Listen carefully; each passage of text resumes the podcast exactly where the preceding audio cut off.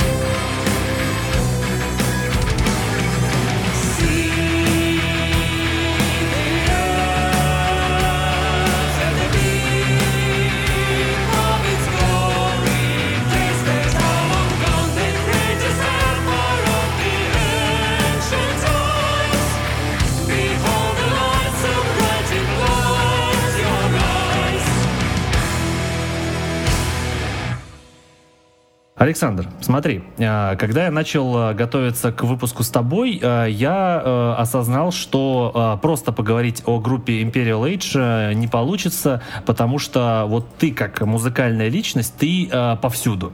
А что, что имеется в виду? А, ты у нас музыкантище в Imperial Age. Ты у нас музыкальный преподаватель, правильно я понимаю? Уже давно нет, к счастью но все равно так Кивин ты был и, по сути, до сих пор можешь э, называться. Вот. Ну, ну, то есть ты как бы смыслишь в этом. Немножко пришлось, да, помучиться. Да, вот. А, ты у нас организатор концертов. Вот. Тоже приходится Снова. мучиться, к, к сожалению, все больше и больше.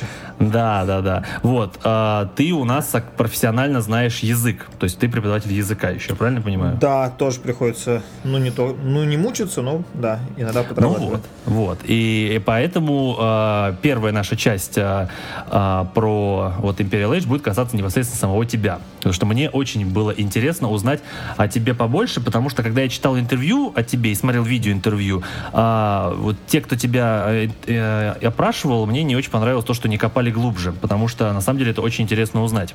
Смотри, а вот э, как ты начал музыку писать? Смотри, вот э, когда ты понял, что ты хочешь быть музыкантом и создавать музыку, для тебя это что было? Это была мечта? Ты почувствовал, что это твое призвание? Или ты почувствовал, господи, я хочу прославиться? Что для тебя это было? Подожди, подожди, подожди, тут много вопросов. Значит, пер первое, то, что ты спросил, это как я начал писать музыку. Да. А, здесь как бы история одна простая, я ее всем рассказываю, и это правда. Значит, когда мне было 5 лет, мне предки наня, наняли преподшу, ее звали Т Т Татьяна Борисовна, значит, это был, э, ну, еще, еще уже не совок, но как бы, по сути, совок. Кончался. Вот. Нет, уже, уже закончился, но тем не менее. Вот. Значит, а, я тогда, значит, из детский сад, видимо, заканчивал в 5 лет. Вот, меня, значит, наняли преподчу Татьяну Борисовну, значит, она, она меня пыталась честно научить игре на фортепиано, вот, а я как бы не мог врубиться в одну вещь. Я, я и говорю, а нафига, собственно, нам, э, значит, играть, но чьи-то еще произведения, как бы, если мы можем написать свое. Она минимально профигела от этого дела. Вот, но в итоге мы начали с ней что-то писать. Вот, и я помню, что мой первый опус... А, нет, вроде, мне тогда три года было. Мой первый опус назывался а, «По извилистым развалкам прошагала птица-галка». По-моему, так это называлось. Вот. А, собственно, вот так вот началась моя творческая карьера. А, да, я, кстати, я знаю эту историю, вот я читал. Ну это, это правда, интервью. что не поделаешь. Ну да, ну, подожди, а, но ведь а, ты же как музыкант теперь, наверное, понимаешь, что тебя учили играть чье-то, чтобы ты а, узнал основу, на чем все строится. Да, конечно, я, я это понимаю, но в пять лет я как бы искренне недоумевал. Угу. Хорошо. А вот э, когда ты стал более вот взрослым, мы же знаем, что ты начинал вот с группы Ревеланс. Слушай, а, а, а скажи мне, в твоем подкасте материться можно или надо эфемизмы использовать? А, вообще не, не очень желательно. Хорошо, будем я... использовать эфемизмы. Да, Смотри. потому что я запучусь потом запикивать. Окей. Ну, короче угу. говоря, я где-то э, годам к 14 меня дико заколебала, значит, вся музыка, потому что а, меня вообще изначально в детстве не, не брали в музыкальную школу. То есть, когда они послушали, они сказали, блин, у этого человека ни слуха, ни голоса, катись от, отсюда лесом. Вот, возможно, это связано с тем, что меня на прослушке попросили что-нибудь спеть, я взял гитару и начал им хриплым голосом петь Высоцкого, так лет Вау. в 7-8. Вот, то есть можете себе представить реакцию бабушек в музыкалке. Конечно. Вот, но тем не менее, короче говоря. Вот, а, и предки мне, значит, таскали по частным преподам, я это все в гробу видал вообще. Вот, был очень плохим учеником, а, всех мощнейше слал куда-то подальше. Вот, и когда годам к 13, к 13, к 14 я более-менее оперился и стал как-то отстаивать свою, свою, свою точку зрения, ну, то есть к этому времени предки со, со мной уже ничего не могли сделать. Вот, я просто послал всех нафиг и сказал, что больше я музыкой заниматься не буду, катить с лесом. Угу. Вот. А, и, собственно, года 4-5 я занимался чем угодно, но только не музыкой. Вот. В 18 лет я вообще вернулся в Россию, поступил на ИСТФАК, на исторический факультет МГУ. Я вообще хотел быть политиком. Ух ты, вот, класс. да. Но потом меня переклинило прямо с, с, с, с началом первого курса. Вот, и я решил, что я хочу быть музыкантом, потому что а, влиять на массы через сердце гораздо круче, чем через какие-то силовые установки, как это делают политики, да. То есть а, выражаясь, так сказать, ну, более эзотеричным языком, как бы политики влияют на людей как бы через волю, да, потому что mm-hmm. они воины, вот, а артисты влияют э, через эмоции, через сердце. Ага. Это, это, это как бы более круто, чем через силу и более эффективно. Вот. Но тогда я так еще не мыслил, конечно. Вот. Я просто решил, что вот хочу заниматься музыкой, хочу, значит, заниматься роком. Вот. И, собственно, тогда группу Revels я и сколотил. Ага, смотри, ну вот, э, то есть, э, когда ты понял, что ты хочешь э, заниматься музыкой, а, ты начал этим заниматься, как бы, получается, по двум причинам, потому что ты там любишь музыку и потому что ты хотел достучаться до масс людей. Ну, примерно так. То есть, как бы, я думаю, что во мне сочетаются наверное, все, все мотивации, которые могут быть. А, угу. То есть мне, мне нравится музыка, мне хочется быть известным, вот, и мне, хоть, мне хочется влиять на, на большие массы людей. При этом я в отли... А, и мне хочется заработать много денег. Вот. Но я не вижу, в отличие от большинства, здесь каких-то противоречий. То есть большинство считают, что ли, либо ты занимаешься музыкой, либо ты занимаешься баблом, либо ты получаешь известность и так далее. Я считаю, что, что все это полная фигня, потому что эм, если бы я хотел только бабла, да, то я бы, наверное, занимался бы чем-то другим, потому что, ну, заработать музла на музыке можно, но это надо очень сильный исхитриться наизнанку, вы, вывернуться и так далее, есть способы гораздо проще. Тем более есть э, жанры более популярные, в которых проще да, заработать. Да, то есть у меня принципиальная позиция такая, я хочу в жизни делать то, то, что мне нравится, и при этом я хочу хорошо жить, и при этом я хочу как бы быть известным и влиять на народ. То есть э, вот, вот такие условия как бы сотрудничества с жизнью мне интересно, понимаешь? Да. Да, но просто, знаешь, это просто у наших э, вот э, граждан, после того, как там Советский Союз развалился, до сих пор есть такая мысль, что а, если ты делаешь а, музыку и мечтаешь о деньгах, то, значит, ты не искренний, ты вообще нечестный и вообще ты урод.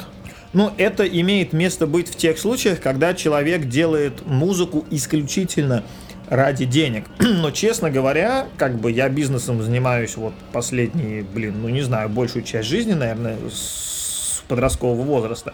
Я тебе могу сказать, что как бы я могу тебе сходу назвать 10 способов легко, как бы, да, заработать денег быстро, без такого геморроя, вот, и гораздо больше, чем на музыке.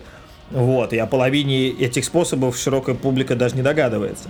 Вот, mm-hmm. то есть, а, если ты хочешь заработать бабла, ну как как бы эффективно, то есть малой кровью, малыми вложениями, то надо идти куда угодно, но только не в музыку, потому что в музыке... И не в металл музыку. И тем более не в металл, тем более не, не в рок, потому что, как я говорю, здесь можно заработать денег, но это очень сложно, и как бы если ты себе изначально ставишь это как главную цель, то у тебя проблемы с эффективностью, и, и, и это тупо плохой бизнес. То есть это не бизнес вообще, понимаешь? Бизнес mm-hmm. это когда на тебя работают другие люди. Это когда ты используешь время других людей, когда ты используешь энергию других людей, ты им платишь бабло, они на тебя работают. Вот это бизнес. А музыка это вообще не бизнес. То есть, как, ну, да. то есть для лейблов это бизнес. Для концертных агентов это бизнес, для музыкантов это не бизнес, потому что ты работаешь сам, понимаешь? Не кто-то mm-hmm. на тебя работает, а ты работаешь сам. Вот, поэтому э, с точки зрения бизнеса музыка просто хреновый бизнес. Ну, то есть, если ты музыкант. Если ты лейбл, если ты концертный агент, то можно сделать все как следует. Вот, но если ты музыкант, то ты не бизнесмен. Ну, по, а... по определению. Ну, просто, понимаешь, э, музыканты, которые а, не занимаются бизнесом, а только музыкой, они просто же не умеют заниматься бизнесом. То есть они делают музыку и считают, что только, э, только из создания музыки получаются деньги, а не из того, что ты продвигаешь ее или там превращаешь в деньги. То есть музыканты думают, что они создали музыку, все, значит должны деньги потечь. Не, ну что там, на, там народ думает, это как бы тема для отдельной дискуссии, да, народ Конечно. очень много, очень много чего думает, но жизнь довольно быстро все расставляет на свои места. Я имею а. в виду здесь то, что ну, как бы вот есть в английском языке понятие self-employed, да, вот оно да. сейчас в русском появилось, оно называется самозанятый. То есть Фриланс? Это, нет. И, ну, как бы фриланс это частная форма самозанятого. То есть ага. самозанятый это тот, кто не работает на кого-то, но при этом и не бизнесмен. То есть это человек, который, ну, как бы самонанятый, да, по-английски, self-employed. То есть чем он отличается от бизнесмена? Тем, что самозанятый, он работает сам. Хочет работает, хочет не работает. Вот, например, преподаватель частный, да, какой-нибудь репетитор там музыки, например, да, вот он хочет учит, а хочет не учит, понимаешь? И ему никто не указ. Были бы ученики, как бы, но отличие его от бизнесмена в чем? В том, что он сам работает. Бизнесмен сам не работает. Он указывает и деньги дает, понимаешь, а работают другие. То есть бизнес это когда, вот, вот, вот народ это не понимает. Бизнес это когда ты основал компанию, нанял людей, сказал им, что делать, и они это делают а ты получаешь как бы свои дивиденды. Вот это бизнес. А когда, а когда Вася делает ботинки и продает их сам, э, это называется самозанятый или ИП по-русски тоже, да, индивидуальный предприниматель. И это как бы не предприниматель на самом деле, нифига.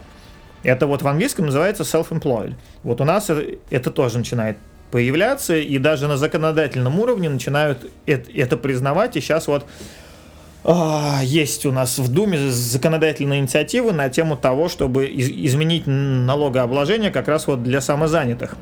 Да. Потому да. что они начинают признавать, что как бы это не то же самое, что предприниматель. Ну просто это совковый менталитет, он медленно изнашивается. Да, хорошо. Смотри, а, по поводу музыки. Можешь вкратце объяснить, а, чем была группа Revelance?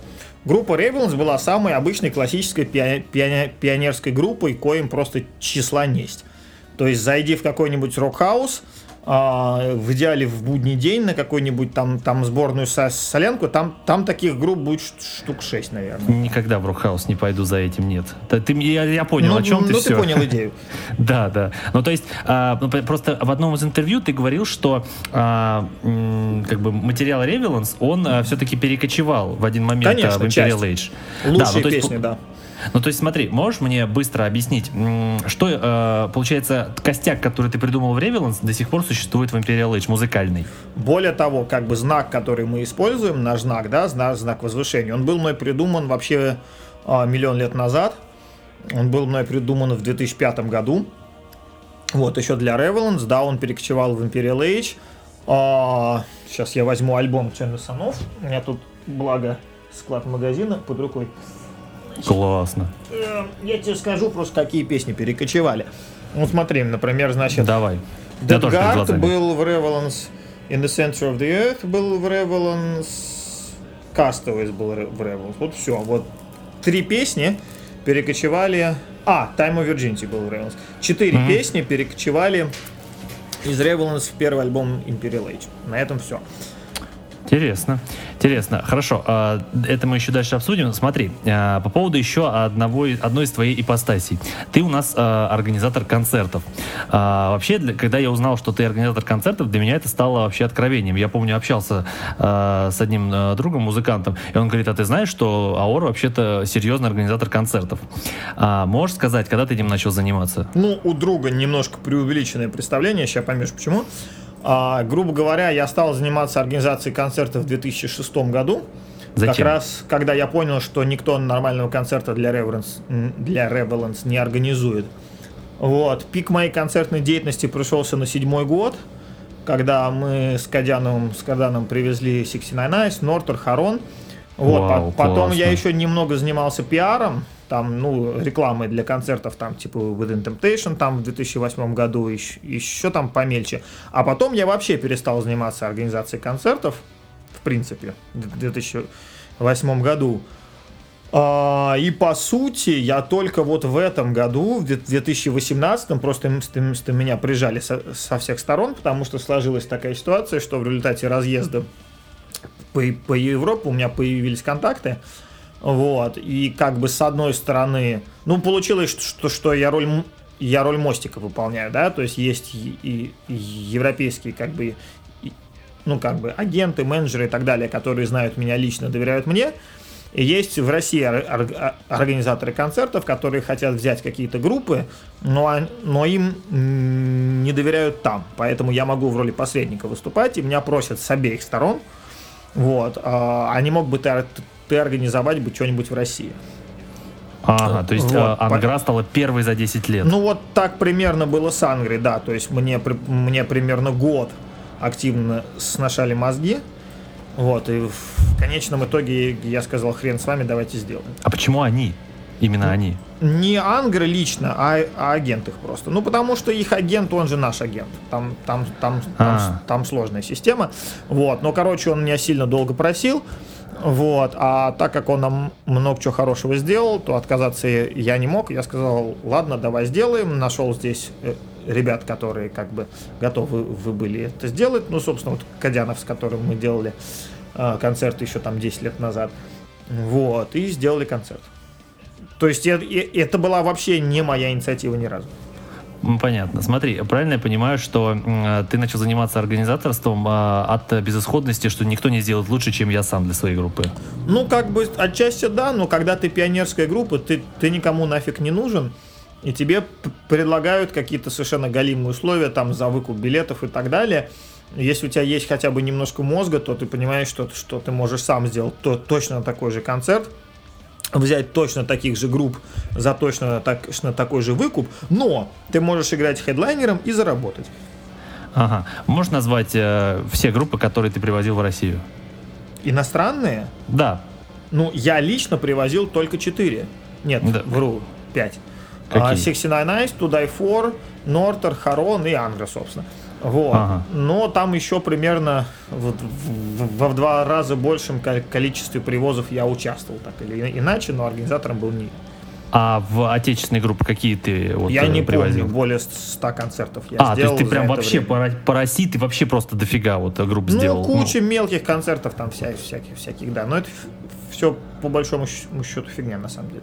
Просто знаешь, когда я увидел а, этот а, афишу Ангры, что типа они приезжают в Россию, я нигде не увидел, кто их все-таки привозит. И кто-то догадался, что это ты. Вот как-то вообще нигде не все, афишировалось. Что... Все очень просто, потому что я, по сути, был посредником, а организаторами выступали Live Music. А, Live Music, вот оно как. Ну, ну конечно, что мы с ними вместе это делали. Можешь назвать а, э, три самые отвратительные вещи в организации концертов? А, первое это мощнейший стресс. То есть обязательно все идет не так, обязательно надо бегать, что-то в последний момент разруливать и так далее. А, второе это то, что тебя пытаются максимально все доить. Вот, и приходится очень сильно жестить. И третье, что тебе никогда никто не скажет спасибо, ни, ни группа, ни агент, ни слушатели. То есть да. ор, организатор, он всегда крайний, ну, вот, да. со всех сторон. И как бы оно ни шло, все равно организатор мудак. Ну да, ты знаешь, когда ты выходишь э, э, на улицу и говоришь, э, извините, мы запускаем на час позже, естественно, уродом ты являешься. Ну, не естественно, группа, а народ ты. Же, не знает, что группа мощнейше продрыхла там, понимаешь, и я их еле растолкал. Слушай, а это правда, что ты там до Фабио не мог дозвониться? О, э, нет, ну как бы Фабио был в гостинице, нормально все, у меня телефон есть, как, как бы давно. Но дело не в этом, а в том, что народ не спал ночь и просто пошел спать, понимаешь? А, ну просто знаешь, э, когда ты сказал, что там задерживается, все, естественно, сочли, что э, типа это все из-за Фабио, что он вообще не приедет на саундчек, что он вообще может опоздать, и что вообще все к чертям летит. Ты еще такой бегал просто туда-сюда. Да нет, там была просто одна неадекватная бабища, на которую он потом дико врубался. Но это да, личное, да, да, да. Ли, личное дело Фабио, поэтому я это рассказывать не буду. Но и вот она пускала вся, всякие какие-то идиотические слухи. Ну, понятно. Можешь назвать а, какие-нибудь положительные стороны организации концертов? Иногда можно бабла заработать.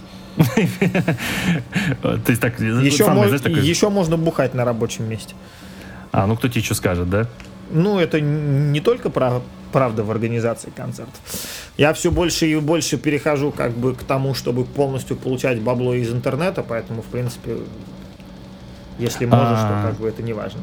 Ага, смотри, э, можно, я тебе так скажу. Э, Дело в том, что поскольку э, организаторы всегда крайние, как ты сказал, а для слушателя это так же. Потому что самое неприятное, что слушатель может узнать о грядущем концерте любимой группы, это когда он узнает, что будет какой-то странный разогрев, а еще когда он не один, а целых два. Можешь мне объяснить, зачем организатор два, две-три группы ставит перед хедлайнером? Кон- Конечно, бабло зарабатывает. И все. И всё.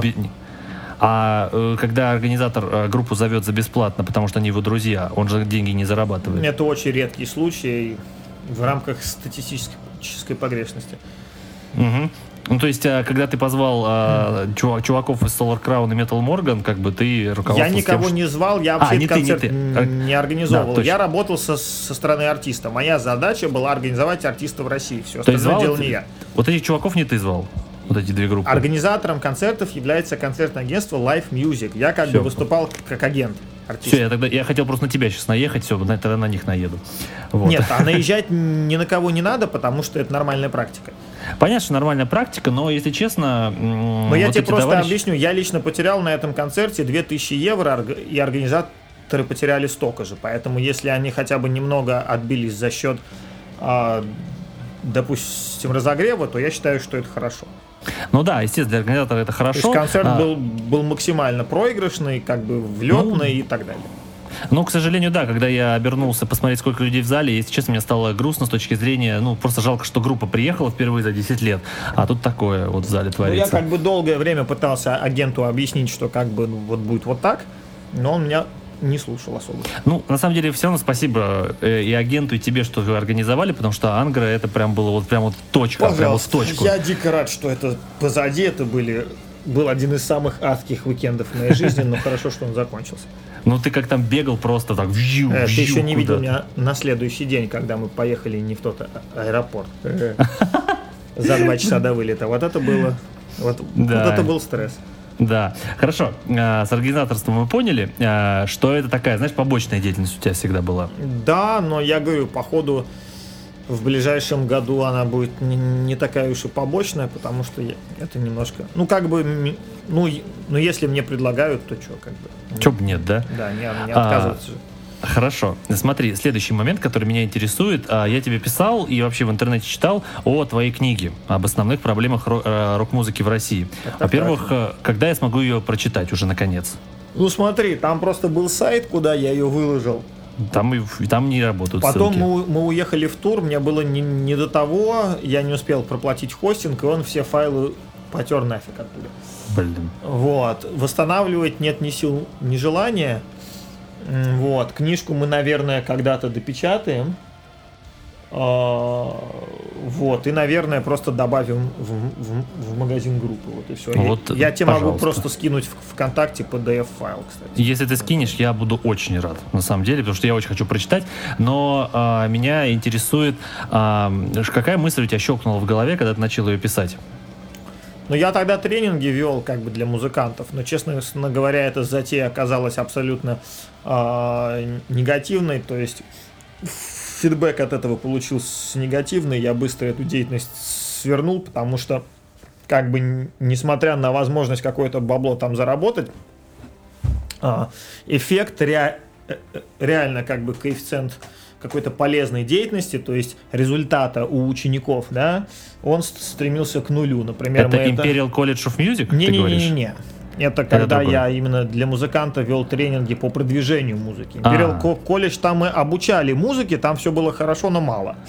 Ага. Вот, как бы, а трени- трени- трени- тре- тренинги по продвижению музыки, ну просто было как бы, ну на- народ приходил, сначала очень относился недоверчиво, потом приходил, развешивал уши, слушал, дрался за каждую копейку, уходил и ни хрена не делал. А, то есть аналогичные тренинги вел еще Леша Романовский из, из бездны ан- анального угнетения, например. Мы с ним общались много на, на эту тему, я был на его занятиях там, там и так далее. Он, он очень классный чувак. Вот, но у него абсолютно та же самая проблема. То есть из как бы он, он где-то постил, что там из там не, нескольких сотен людей, которые, которые тренинги прошли, реально знания применили там два человека, понимаешь? Ну... Вот, и как бы мне прикола в этом никакого. Но книгу ты написал потому что... Ну, потому что если ты, если ты занимаешься каким-то обучением, то надо написать книгу, где ты излагаешь какие-то свои базовые знания, постулаты и так далее. Хорошо. есть... э, музыкант реально что-то оттуда вынесет Да, конечно, вынесет. Причем офигеть как. Но немножко не то, что он ожидает. А то что есть, он ожидает? Ну, он ожидает как, как бы какую-то последовательность действий, да, которую нужно сделать, и, и что-то будет. Но как бы большинство людей, они не, не понимают, что дело не в последовательности действий, а в том, кто их делает. То есть в том, что у тебя находится в голове. А вот это вот на, народ как раз менять-то обычно и не готов. А э, обычному слушателю будет эта книга полезна? М-м- хрен его знает. Я, я думаю, что особо нет, потому что ну а что изменится для обычного слушателя? Ну, ну, может быть, обычный слушатель станет просто немного больше поддерживать а, как бы те группы, которые ему нравятся. Ну, на этом, все, на этом, наверное, все, потому что у нас есть в стране как бы заблуждение, что все отечественное кал. Да, вот. к сожалению. Но я тебя огорчу, такое есть очень во многих странах. Да, ты в одном интервью об этом рассказывал, что тебе и британцы это говорили. Да, мне и британцы, и голландцы, и французы, и немцы это говорили, и после этого, ну то есть, когда мы, мы там мы выступаем, а нам, нам говорят, вот как у вас в России все хорошо, а у нас полный кал. Это говорят британцы. Я им говорю, ребят, у вас Black Sabbath, Iron Maiden, там, э, Леми, там и так далее, вы офигели? Они говорят, ну так это старперы, а, а молодежь говно, да? Как ну, Металкорщики одни, блин. Ну, короче говоря, это просто осо- особенности национального э, знаешь, э, знаешь, это у нас думают, что русский металл говно, да, российский, но э, несмотря на то, что там немцы свои, свою же музыку считают говном, нет, вот у немцев все равно, даже говно, но оно хорошее, а у нас говно Ты говно. не поверишь, но Авантазию, например, и Scorpions в Германии не любят. Прям не любят. Прям не любят. То есть мы весь тур с Therion отъездили с, с еще одной, одной группой, выступал на разогреве, называется «Null Positiv». Вот, они нам они немцы, они нам много чего рассказывали. Они говорят, что, допустим, Рамштайн у них любят. Ну, вот. конечно. А Скорпионс и Авантазию не любят. Ну, э, Вообще. Авантазию я не особо люблю, поэтому... А у меня это понять. любимая группа, например. Ну, что поделать. Кстати, почему Авантазия, а не Терион? Я думал, Терион это, ну, о, это вообще У меня все. нет самой любимой группы. У меня есть пятерка любимых. А, пятерка. Хорошо, это ты мне еще расскажешь. А, хорошо, смотри, по поводу книги. Какой ее объем? Дай бог памяти, ну, страниц 100. 100. А ты писал ее 9 дней, да? Ну, наверное, я, честно говоря, я не помню. Это было два года назад. Ну, сколько дней ты там сказал, ты ее писал? Вот, прям в, вообще в диком угаре, э, без э, перерыва. А, скажи, вот ты ее писал, а, насколько твоего а, печатного мастерства хватило, чтобы это грамотно описать, как ты сам считаешь? Ну, какие-то там мелкие ошибки есть, потому что ее никто не редактировал. Но вообще я по образованию гуманитарий. А, ну то есть ты как бы можешь. Просто э, для меня просто это удивительно в том смысле, когда человек пишет книгу, для меня это настолько э, титанический труд, что мне просто кажется, что чтобы писать книгу, это всегда нужно какое-то образование иметь, в принципе. Слушай, образование, с моей точки зрения, вообще нужно только если ты, например, доктор или ядерный физик. Ну да, да. Вот. А если ты если ты занимаешься чем-то еще, то, то оно как бы ну, можно иметь, а можно и не иметь. Угу. Хорошо. А, последний вопрос по э, как раз-таки теме лично тебя. Это вот музыкальный колледж, который мы уже упомянули, э, Imperial College of Music. Mm-hmm. Можно спросить, зачем так сложно? Почему просто нельзя было давать частные уроки по музыке? Ну, потому что вся идея, как я тебе уже объяснил, была в том, чтобы построить бизнес. То есть частные уроки это когда ты работаешь сам. Бизнес это когда на тебя работают другие. То есть в этом колледже я старался особо никому ничему не учить. А, я ты старался поток поставить все. Я старался именно администрировать и нанимать преподавателей. Конечно. Ага, ну понятно, наблюдать, да, в общем. Не наблюдать, да, а руководить, инвестировать ну, деньги да. и так далее. Ага. Но я так понял, что э, большого выхлопа не дал. Колледж. Ну как, как бы за те деньги, которые он мне приносил в месяц, я тратил на это слишком много сил и времени, скажем так.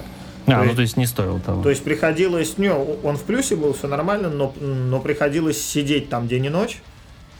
Все, все на мне радостно повисли. Вот. И как бы больше времени не оставалось ни на что. Деньги приносило достаточно маленькие, как бы эти деньги можно заработать совершенно не напрягаясь, делая другие вещи. Понятно. А, смотри, вот все, что мы сейчас перечислили, это вот а, то, что ты а, музыку пишешь, то, что ты организовывал концерты и снова начал их организовывать, а, вот э, делал тренинги, писал книгу, колледж. Ты, у тебя не было ощущения, что ты вот разрываешься и теряешь вообще понимание, что для тебя приоритетно? Нет, я всегда знаю, что, что для меня приоритетно. Для меня приоритетна моя музыка и точка на этом, как бы, да? А как ты время на все это находил? Вот, но ощущение того, что я размазываюсь, конечно, да, посещали. И, Ага. и посещают до сих пор. Ага, а сейчас э, колледж в каком состоянии? Нет его? Я его продал два года назад. Подожди, или год назад. А, подожди, что было год назад вообще? Так, вот 17-й был год. 17 год. Я его продал два года назад мужу одной из своих преподавательниц, Мгм. с которым она потом развелась. Колледж остался у нее. И, насколько я знаю, он по сей день функционирует и называется студия вокала The Studio. Прикольно. Прикольно. Ага, а, ну хорошо. Э, Но правильно она, я- кстати, столкнулась абсолютно с той же проблемой, что и я. То есть Мгм. жрет очень, очень много сил и времени, финансовый выхлоп как бы есть, но маленький. Она очень красивая девушка, она сейчас вышла за богатого иностранца и уехала. И- Класс И вообще. кто управляет сейчас колледжем, я не знаю. Ну, понятно, это уже не твое как бы Да. дело. А, ну, смотри, то есть, э, можно ли сказать, что вот э, пройдя вот эти вот э, кучу деятельностей, ты все-таки понял, что вот э, Imperial Age это для тебя вот э, самое важное? Слушай, как бы, но я всегда говорил, что, что да, я бизнесмен, но все бизнесы, которыми я, я занимался и занимаюсь, они так или иначе связаны с основным видом деятельности, с Imperial Age. То есть взять, допустим, тренинги по пикапу, которые я вел там а, в 2005 году, которые все очень любят вспоминать. Да, Вот, да, Но даже- так на эти деньги поднималась группа Revolance, понимаешь, то есть э- эти деньги шли на промоушен и так далее, вот, и так или иначе, просто пока группа не приносит достаточных денег, надо их брать откуда-то еще. И дальше перед тобой есть выбор. Собственно, выбор, если, если ты музыкант, он фактически, по сути, из трех состоит каких-то путей, да. Путь первый, ты идешь на работу, но это 12 часов, то есть ты работаешь в 8-7 часов, плюс час перерыва это 9, плюс час на дорогу туда-обратно, ну 11-12 часов получается, соответственно, на музыку у тебя время не останется.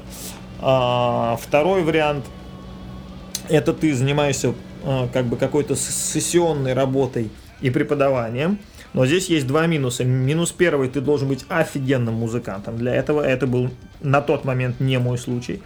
Вот. И во-вторых, а, это очень маленькие деньги. Вот. И третий вариант, ты пытаешься замутить какой-то бизнес, который при этом дает, там, там, дает тебе гибкость, то есть ты сам контролируешь свое время, ты сам контролируешь свое бабло и так далее. Соответственно, я выбрал вариант номер три. Вот и все. Мгм. Вот, сейчас Хорошо. группа приносит какие-то деньги, поэтому сейчас я гораздо, ну, как бы более, как ты заметил, расслаблен, да, то есть Да. нахожусь на расслабоне, но это стоило очень много. Ну это да, сколько лет прошло, чтобы ты добился такого состояния? Ну и то, оно, она как бы не полностью меня содержит, но, по крайней мере, я могу сейчас себе позволить чем-то не заниматься, что мне не нравится. Мгм, хорошо. Смотри, вот здесь мы прав- плавно как раз э, переходим к обсуждению именно Imperial Age. Вот э, самая наша э, интересная часть. Кстати, кстати, кстати, погоди. Вот мы обо всем этом говорим. Вот, например, я сейчас, ну как бы не сейчас на самом деле, а уже как полтора года открыл новую тему, а именно продвижение в Инстаграм. То есть пока мы это никак не анонсировали, но, но сейчас анонсируем. Я тебе могу сейчас в, в- ВКонтакте, например, скинуть ссылку на сайт, который открылся вчера. Так, Но давай. Откуда дело родилось? Оно Откуда? родилось от того, что если ты залезешь в Инстаграм и посмотришь на аккаунты Инстаграма, например, группы, и Корн, а, то ты увидишь, что у нас там по 60, по 30, по 20 тысяч подписчиков, да? Да. Вот, и мы последние полтора года очень много занимались SMM, social media marketing, а, и прицельно Инстаграмом, потому что Инстаграм это самая молодая из больших социальных сетей, и она самая вменяемая. Вот. И мы добились там определенных успехов, то есть у нас очень большие профили на, на, на Инстаграме, и у, вот, я тебе их сейчас тоже в контакт кидаю. Сейчас. Да, вот я смотрю этот сайт. Сейчас, Так, вот. надеюсь, у меня откроется Да. аккаунт. Вот. И как бы в какой-то момент просто знакомые стали спрашивать у нас, а как вы это сделали? Вот. И мы поняли, что надо заняться раскруткой. Вот. И полтора года занимались просто для знакомых, тупо. Вот. А Там- сейчас по-серьезки будет. там есть портфолио наше. Да, сейчас мы это выводим на какой-то серьезный уровень. Но это я все к тому, что оно так или иначе вертится вокруг группы, понимаешь? Ну да, то есть это не впустую деньги просто куда-то улетают вам в карман. Да, то есть, ну как, ну, впустую нам в карман так не бывает. Вот. Но я к тому, что мы на себе о- опробовали. У нас получилось. Вот. И как, как, как бы хорошо. То есть, вот, допустим, сейчас мы протестили Корнус, я выложила в сторис сегодня, а, значит, просто ссылку на покупку а- альбома раз 50 евро заработали, понимаешь, за день. Ну Вот Прикольно. и просто потестили. Вот, поэтому, ну, неплохо, да? Можем, Ну, то есть- мо- можем предложить то же самое остальным. Ага, хорошо. Считайте, это была такая а, нативная реклама в моем подкасте. Е, впервые! Класс! Офигеть! Это как приятное чувство. Вот, ну хорошо. А, давай тогда а, о музыке. Imperial Age. Меня интересует вот а, сейчас а, первый альбом. а, Turn the Sun Off, который вышел в 2012 году. Вот я его Смотри, даже в руки взял. Шикарно. Смотри, э, я помню, я прекрасно помню год, когда этот альбом вышел. А, Когда этот альбом вышел, э, во всех, э, на всех сайтах и на всех вот пабликах ВК проходила одна мысль, что этот альбом создан при участии иностранных музыкантов из других групп, и что в него вбухано какое-то количество денег, но сам по себе альбом э, ужасный. Вот э, что ты можешь по этому поводу сказать? А, правда ли, что альбом создавался при вот поддержке различных музыкантов и он достаточно дорогой был? Вот И, просто и вот. правда ли, что он ужасный? Ну смотри, а, значит, как бы ответим по порядку. Значит, там у меня на этом альбоме записались Ищен... А, нет, да, Ищенко сыграл одну песню «Высияй же огонь погребальный». Of Valor сыграл какой-то хрен из какого-то города. Короче, мы долго не могли найти барабанщика, который сыграет эту песню в этом темпе. Все отказывались. Вот, причем самые именитые барабанщики отказывались, говорили, не сыграю. Приехал в итоге какой-то дрыщ в очках, не помню откуда, за 3000 руб сыграл все со второго дубля и уехал. Клево. Вот. Значит, остальные барабаны записал тогдашний барабанщик группы Witchcraft, который был закодированным алкоголиком. Вот, с тех пор он раскодировался и куда-то делся. Записал он их дико хреново. Вот, Аркаша все выровнял и заменил на сэмплы. Значит, дальше, что у нас было? Значит, а, хор записала Саша Сидорова, причем тоже, тоже, тоже довольно много лажи там было от хористов, ну, там были сту- студенты второго курса, пришлось много равнять. Значит, оркестр я сделал, бас, кстати, хорошо записал Инкубус, А, Господи, дай бог мне памяти, где же он играет. Ты играл тогда, я уже не помню.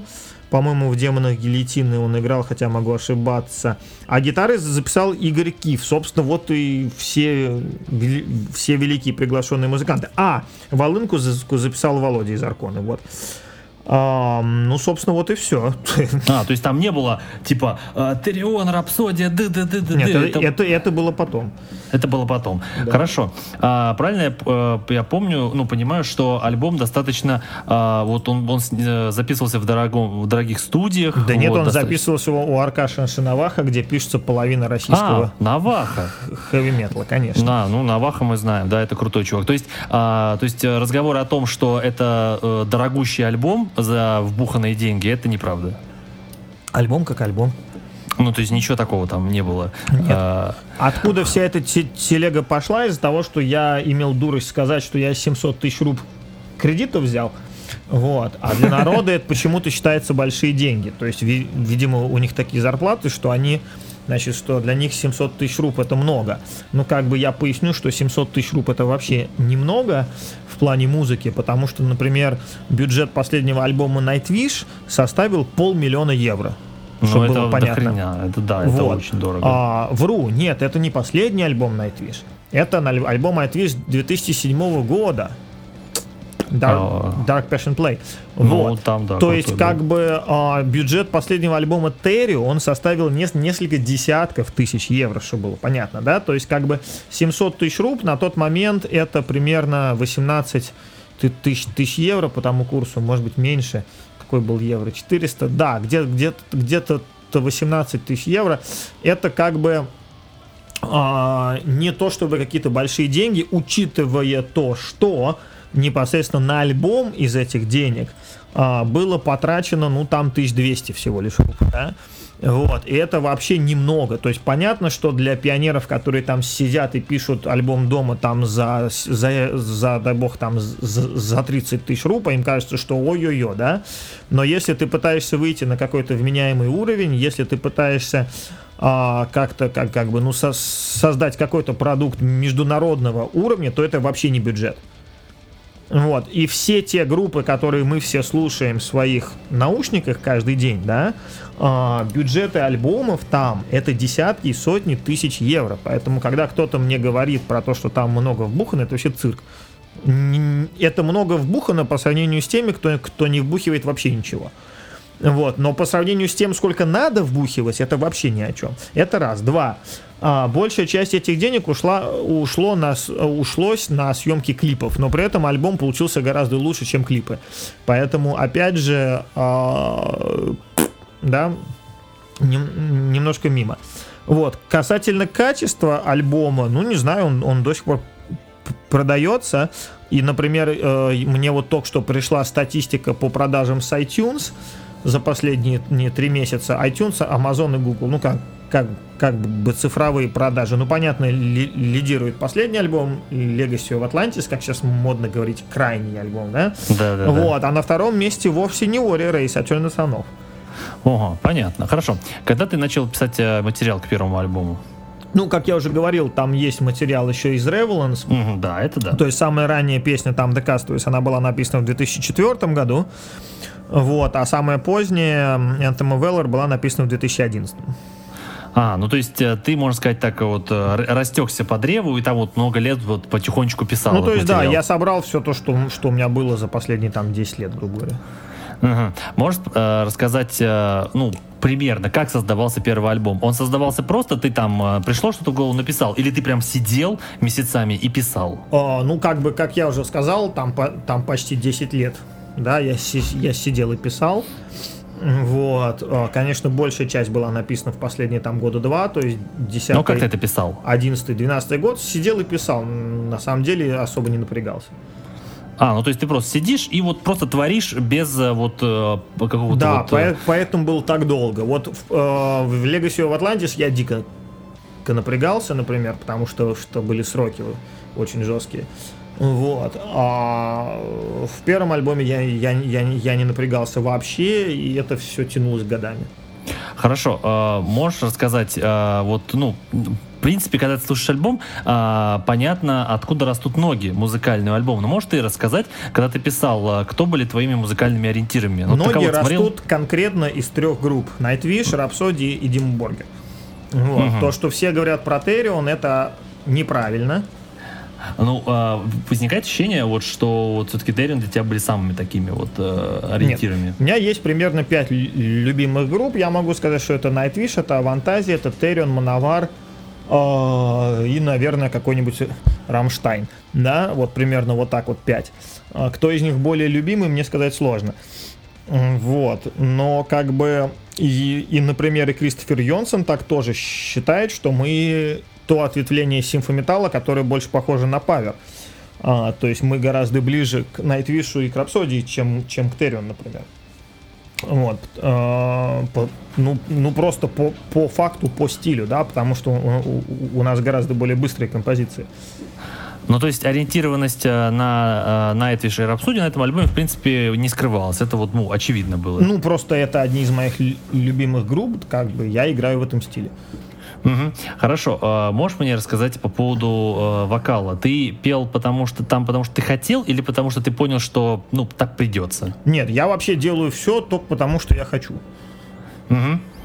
А вот смотри, э, многие отмечают, что вот вокал в Imperial Age, ну, вот твой, это достаточно слабое место. Ты с этим согласен? Многим дичайше не, не, не нравился вокал в Turn Санов. Вот. А я с тех пор очень много работал над этим делом. Вот. И пока на Legacy of Atlantis я, честно говоря, негативных отзывов в, сторону вокала не замечал. Ни своего, ни, ни баб. Угу. Так, ну, э, ну то есть, э, когда ты пел в Turn the Sun Off, ты э, как бы искренне хотел петь. Ну, я и сейчас искренне хочу петь. Ну, а, просто, а, какой смысл петь, если ты искренне не хочешь петь? Ну, просто э, бывают э, примеры групп, когда вот э, вокалист поет, потому что, ну, вот э, так повелось. То есть не потому, что он там сильно хотел, а потому что там от необходимости. То есть э, там какой-нибудь Дэйв Мас, э, этот, э, Мастейн какой-нибудь, он пел, потому что, ну, вот так пришлось ему петь. Хотя петь он не особо-то и умеет. Не знаю, Жень, я, честно говоря, не понимаю, как что-то, кроме дефекации, может происходить от необходимости, да? Вот, то есть ты, ты, ну, как бы я как-то стараюсь делать так, чтобы в жизни, ну, как бы я решал, что у меня происходит. Я понимаю. Хорошо. А, смотри, а, как было, а, вот ты принял решение, что ты хочешь взять именно девушку-вокалистку, а не мужчину? Это была идея Йонсона. Ага, и как это было? Типа, ну, он, говорит, возьми. Не, все было очень просто. В 2014 году он послушал нас живьем, когда мы, мы их разогревали в Питере. Сказал, что музыка офигенная, вокал говно, бери бабу, все. А, вот как. Я просто помню прекрасно вот в те годы а, пресс-релиз от а, Imperial Age, а, что типа вот а, я там перестаю быть вокалистом, я буду за клавишами, а вот у нас будет девушка на вокале. Ну правильно, это потому что надо было взять паузу, чтобы научиться петь.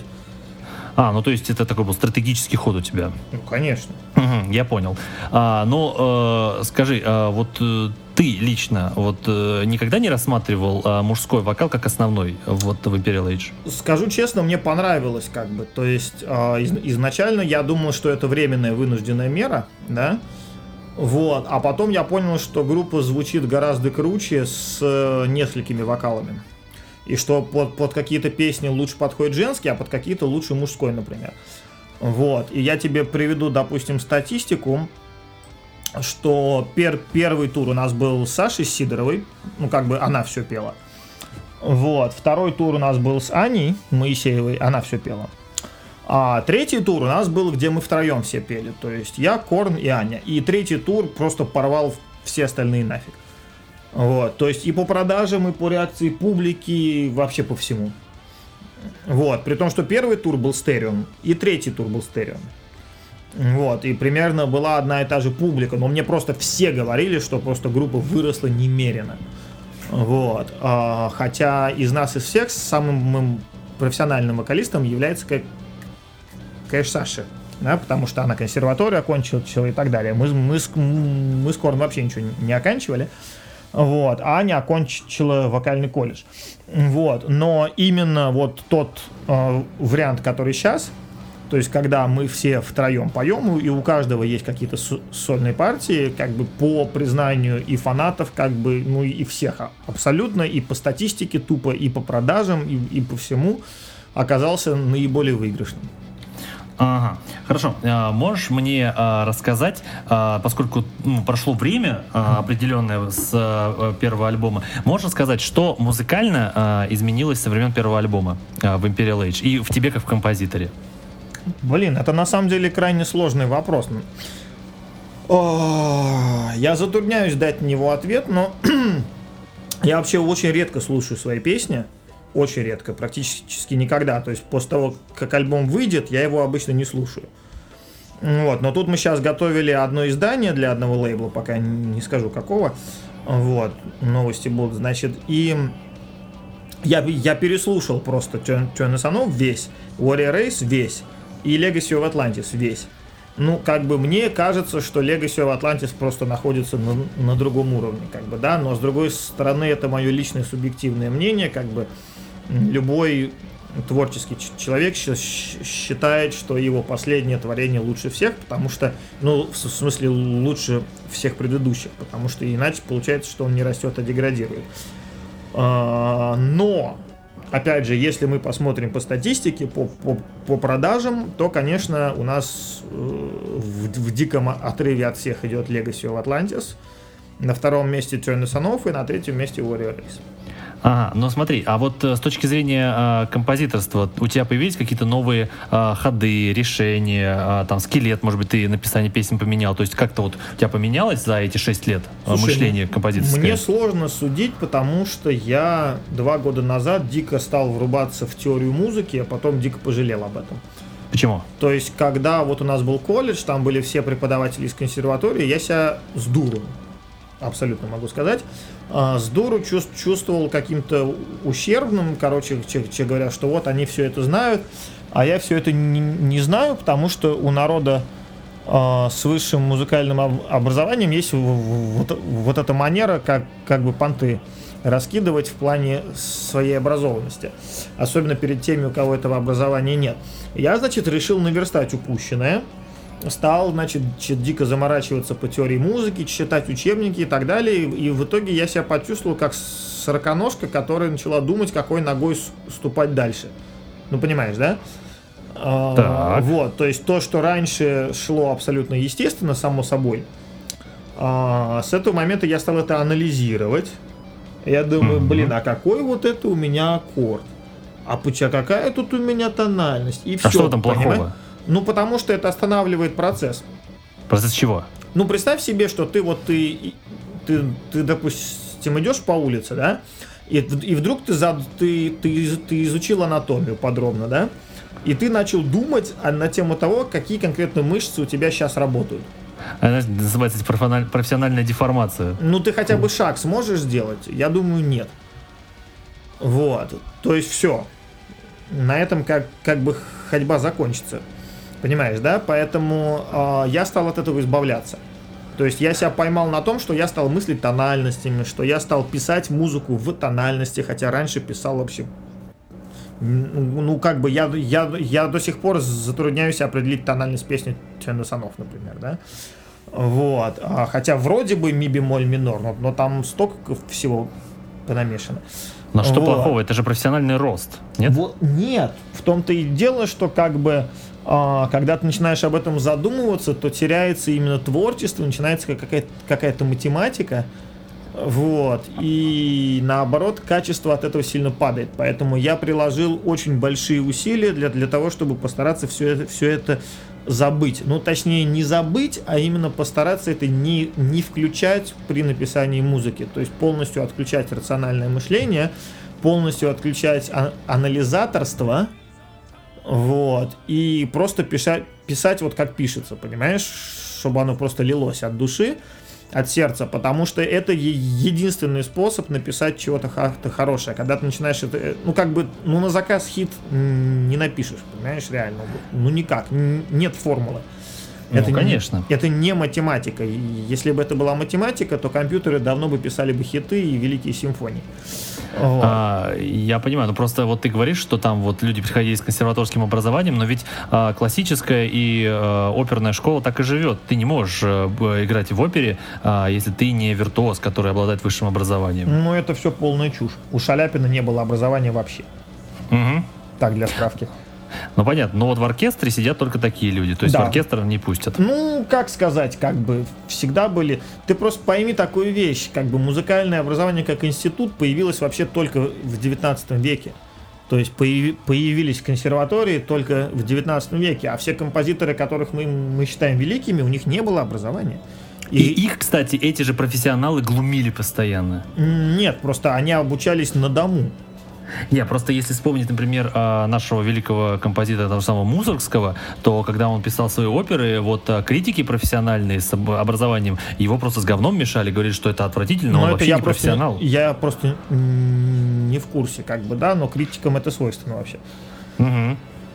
Вот, ну, а, короче, ты а, э, как бы сторонник того, что надо писать вот э, как ты пишешь, а не задумываться о том, какая там нота прописана. Ну да, то есть я переобщался с огромным коли- количеством лю- людей с высшим музыкальным образованием, видел разных, честно могу сказать. Вот, э, видел очень толковых, например, как наш преподаватель по вокалу, но она, она огромная редкость. То есть это академический преподаватель высочайшей категории, которые там учат там только самых каких-то крутых именно академических музыкантов. Но, но, но вот у нее просто открытый разум, понимаешь? А большинство академщиков, которых я видел, это просто зашоренные люди, которым вдолбили ка- или какой-то комплекс превосходства, при этом они не могут собрать там и 100 человек на свой концерт, понимаешь? А, а, расскажи, как ты пишешь. Это что? Это мелодия, риф, э, идея? Как это происходит я считаю, ну, у меня сначала идея, Мгм. Вот, но, но вообще я считаю, что в музыке главное это мелодия. Но я, ли, я, я обычно пишу так, что у меня какая-то формируется картинка в голове, как бы вот о чем песня, да, а дальше я пытаюсь это, это как-то музыкой выразить. Вот, а если говорить музыкально, то как бы я считаю, что, собственно, музыка сводится к мелодии, потому что, ну, все остальное это, это так или иначе аранжировка. Ну, э, то есть, если, если таки говорить теоретически, да, то музыка состоит из мелодии, гармонии и ритма. А, гармония вообще копирайту не подлежит. То есть, по законам копирайта последовательность аккордов, они не облагаются копирайтом, они не являются объектами авторского права. Почему? Потому что в половине песен они одинаковые. Вот. А то же самое касается ритма, но в меньшей степени. А именно объектом авторского права является мелодия. То есть некая уникальная последовательность нот, но в мелодии как раз важен ритм. То есть это последовательность нот и, и их длительности. И именно, и именно мелодия в, в конечном итоге определяет музыкальную композицию. Вот, то и, и мелодия это именно то, что ты напиваешь в душе, это именно то, что ты насвистываешь, это именно то, что тебе западает в мозг. А, Я как раз считаю, что основная проблема музыкальная неизвестных коллективов из любой страны это именно слабость мелодий. То есть это именно слаб- слабость композитора. Вот. И я пришел к этому выводу только в этом году. То есть вот если меня сейчас, сейчас спросить, чего не хватает начинающим группам, я скажу, хорошего композитора прежде всего. Это на первом месте. На, на втором месте раскрутки. Вот. А, да, да. А, хорошо, смотри, а, вот э, ты когда пишешь э, песни, понятно, вот что Imperial Age э, песни достаточно масштабные, то есть там а, оркестр, куча гитар, вокала просто дофига. Как ты в своей голове это умещаешь? Или это формируется постепенно? Вот Ну, это вот просто весь масштаб? воображение. Нет, ну просто я слышу все это вместе и все. А, то есть у тебя прям готовая картина в голове часто? Слушай, но, но, но ты тоже это можешь делать. Допустим, берешь любую оркестровую композицию и проигрываешь ее в голове. Ты, Ну- ты, ты это можешь сделать? Ну, в принципе, да. Ну и все. Но не факт, что это будет что-то новое. Скорее всего, я просто вспомню оркестр с Ну, какой-нибудь оперы. Но это значит, что проигрывалка у тебя существует, понимаешь? Ну да. Вот, дальше Да. просто подгружаешь туда что-то, то, что придумал ты. Мгм. Хорошо.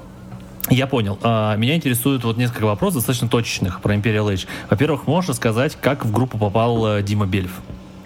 Ой, Дима Бельф это давняя история, человек, кот- которого я знаю с 2005 года, то есть без малого 13 лет. Мы с ним много где работали, он мне много где помогал по организации концертов. Он изначально был в составе Imperial Age в первом, а потом, значит, мы, мы с, ним, с ним разбежались. А перед туром в прошлом году, год назад, э, мне нужен был басист вменяемый, и я позвал Бельфа, собственно, вот и все. Угу.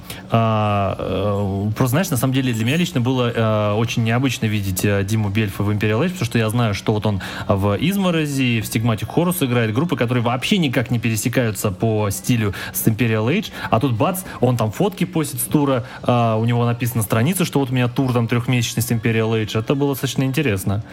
Вот, вообще, что такие люди, как ты и он, пересеклись когда-то в жизни. Ну, слушай, ну в профессиональной тусовке вообще обыч, обычно говоря, это нормальное явление, да, то есть музыкант, начиная с определенного уровня, может играть что угодно. Это не проблема. Угу. Ага, я понял. Хорошо. Вот как раз-таки тут э, по поводу вот, э, тусовки музыкантов, э, можешь рассказать, э, как возникла идея э, на втором альбоме позвать э, Фабио Леоне? Фабио Леоне. Но я просто тогда думал, что то, что называется по-английски name dropping, да, то есть какая-то постановка больших имен, э, на свое творчество на, на что-то повлияет. Поэтому как бы была возможность на тот момент, у нас был общий менеджер, позвать Фабио и Дарая. Я их позвал, а, но, честно говоря, как бы вы, выхлопа от этого не особо. То есть народу, ну как, как я говорю, народу важна музыка, а музыка это мелодия. То есть есть примеры, когда очень хорошие мелодии, очень хреново исполненные, да, но, но становились бешеными хитами просто, да. Пример, например, российская группа «Гражданская оборона». Да, то есть всегда люди, вот я фанат, например, Летова, потому что он всегда, он, он писал гениальные песни, но всегда максимально клал вот, вот просто на качество, да, и на качество записи, и на качество исполнения, всем было пофигу, понимаешь, потому что музыка хорошая. Вот. А народ, как бы, и, и вот просто я пришел к выводу, но вот только сейчас, что реально в конечном итоге имеет значение вот именно вот та музыка, конкретно те мелодии, которые ты пишешь. Все остальное вторично и имеет смысл тол- только при наличии вот этих хороших мелодий. И я вижу кучу народу, который просто пропускает это. Которые делают офигенный продакшн, у них офигенные музыканты, у них офигенная аранжировка, у них офигенная запись, имидж, все, все, все, все, но только ты слушаешь, и тебя это не цепляет. Понимаешь?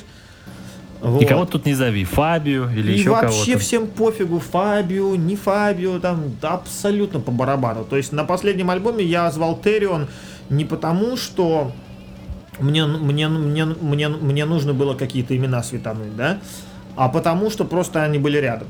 Потому что у меня, у меня на тот момент не было состава, а надо было срочно писать альбом и делать это качественно. А, те, а Террион были под боком. Поэтому Блин. я им просто сказал, ребята, пишем, пишем, все.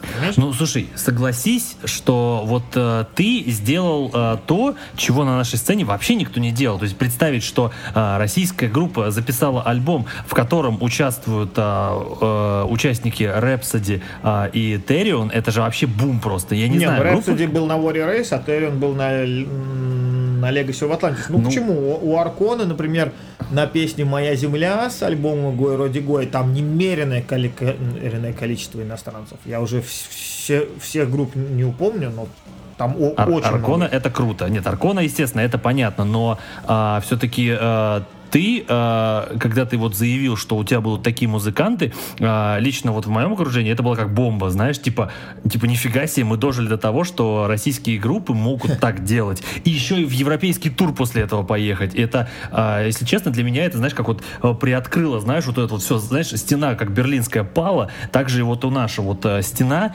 того, что наша музыка максимально зашоренная внутри России, все, знаешь, вот знаешь, когда ты Иван IV Грозный э, проложил э, дорогу в Европу, ок, а, окно в Европу, так Петр. и ты вот сделал. Петр Первый. А, Петр, извините. Иван IV другой сделал, да, Петр. Вот, а, так и ты сделал. Ну, а... спасибо за комплимент, но я считаю, что как бы ты тоже являешься жертвой вот этого менталитета, что как бы все, все, все русское кал, потому что как бы, ну а что тут такого? То есть как у меня, например, в, э, за рубежом мне задают обратный вопрос. Мне задают, а что вас так мало?